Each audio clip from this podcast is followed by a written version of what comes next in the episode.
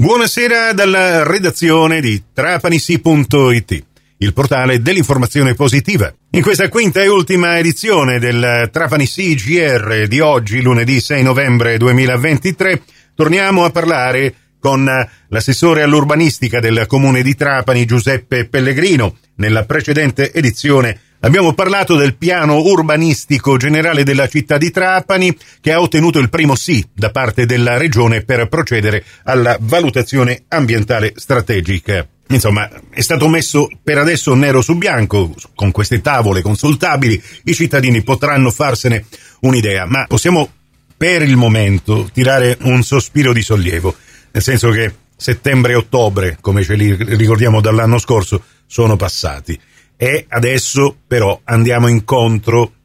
senza l'angoscia che abbiamo avuto l'anno scorso di una città allagata alla stagione invernale e anche alle piogge. Dall'anno scorso fino adesso è stato fatto qualcosa proprio per evitare eh, il problema degli allagamenti di Trapani che eh, è una città a rischio, lo sappiamo, e anche in virtù di quanto purtroppo stiamo vedendo nel resto d'Italia con tante sciagure che questa crisi climatica continua a comportare? Diciamo che in relazione alle quantità di acqua, come abbiamo visto negli ultimi giorni anche a Firenze, quando ci sono queste quantità eccessive di pioggia non c'è città che tenga. Comunque noi come comune di Trapani, veramente l'amministrazione in questi mesi sta lavorando per, eh, per cercare di, di, dare delle risposte importanti, ma eh, vi posso dire che anche dentro questo piano ci sono delle novità importanti eh, nella zona di, di via Virgilio eh, dove praticamente ci sono degli specchi d'acqua che diventeranno vasche di laminazione e quindi la famosa storia del canale Scalabino, ma per grandi linee noi eh, vogliamo fare arrivare gran parte delle acque subito al mare, quindi eh, dovrebbero arrivare al canale Reda, a queste vasche di laminazione, quindi fare in modo che una città che è in mezzo al mare non dovrebbe allagarsi se ci riusciamo. Infatti, e eh, c'era anche il discorso, visto che proprio con l'assessore Pellegrino più volte l'abbiamo trattato, che riguardava il sottopasso e questa eh, condizione che proprio nei momenti più cruciali il sindaco Tranchida aveva posto eh, a Ferrovie dello Stato per la realizzazione di questa eh, struttura. Nel senso, dateci anche voi una mano affinché venga scongiurata l'ipotesi che questo sottopasso possa allagarsi. Noi dobbiamo creare un canale di sfogo delle acque eh, piovane. Insomma, ehm, ci sono state risposte in tal senso?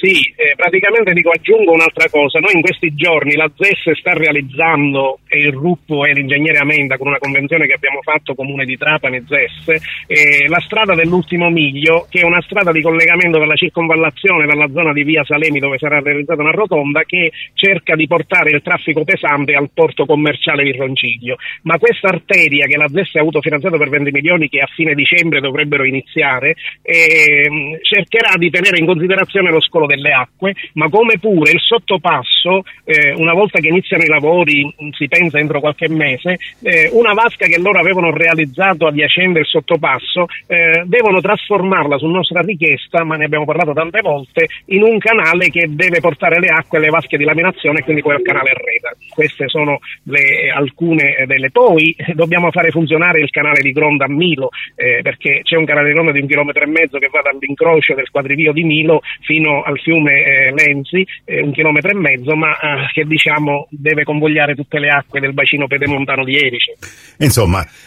possiamo stare tranquilli, spero che la risposta sia eh, positiva da parte dell'assessore, le speranze sono queste, ma poi lo sappiamo, siamo eh, ovviamente nelle mani della natura e la natura in questo momento si sta letteralmente eh, prendendo determinate ripicche nei confronti anche di questa umanità distratta a qualsiasi latitudine, purtroppo. Non è una questione che riguarda soltanto Trapani, ma riguarda tutti, tutti quanti. E allora, eh, rinnovo il, mm, l'invito da parte dell'assessore a, a, tutti i cittadini di andare a consultare il sito del comune.trapani.it nella uh, voce pianificazione governo del territorio trovate tutte ehm, le eh, schede, tutti i tabulati da poter analizzare che riguardano questo piano urbanistico generale della città di Trapani che ha ricevuto il primo ok da parte della regione per procedere alla valutazione ambientale strategica. Grazie Assessore, buon lavoro. Grazie a voi, buona giornata. E per oggi è tutto con l'informazione alla radio. Torneremo puntuali domani con le rubriche del mattino, a cominciare dalle 6 su Radio 102 e dalle 7.30 su Radio Cuore e Radio Fantastica con l'almanacco del giorno. Grazie per la vostra gentile attenzione, vi auguro una serena serata e non esitate a venirci a trovare su trapanisi.it per restare aggiornati in tempo reale con la nostra informazione locale.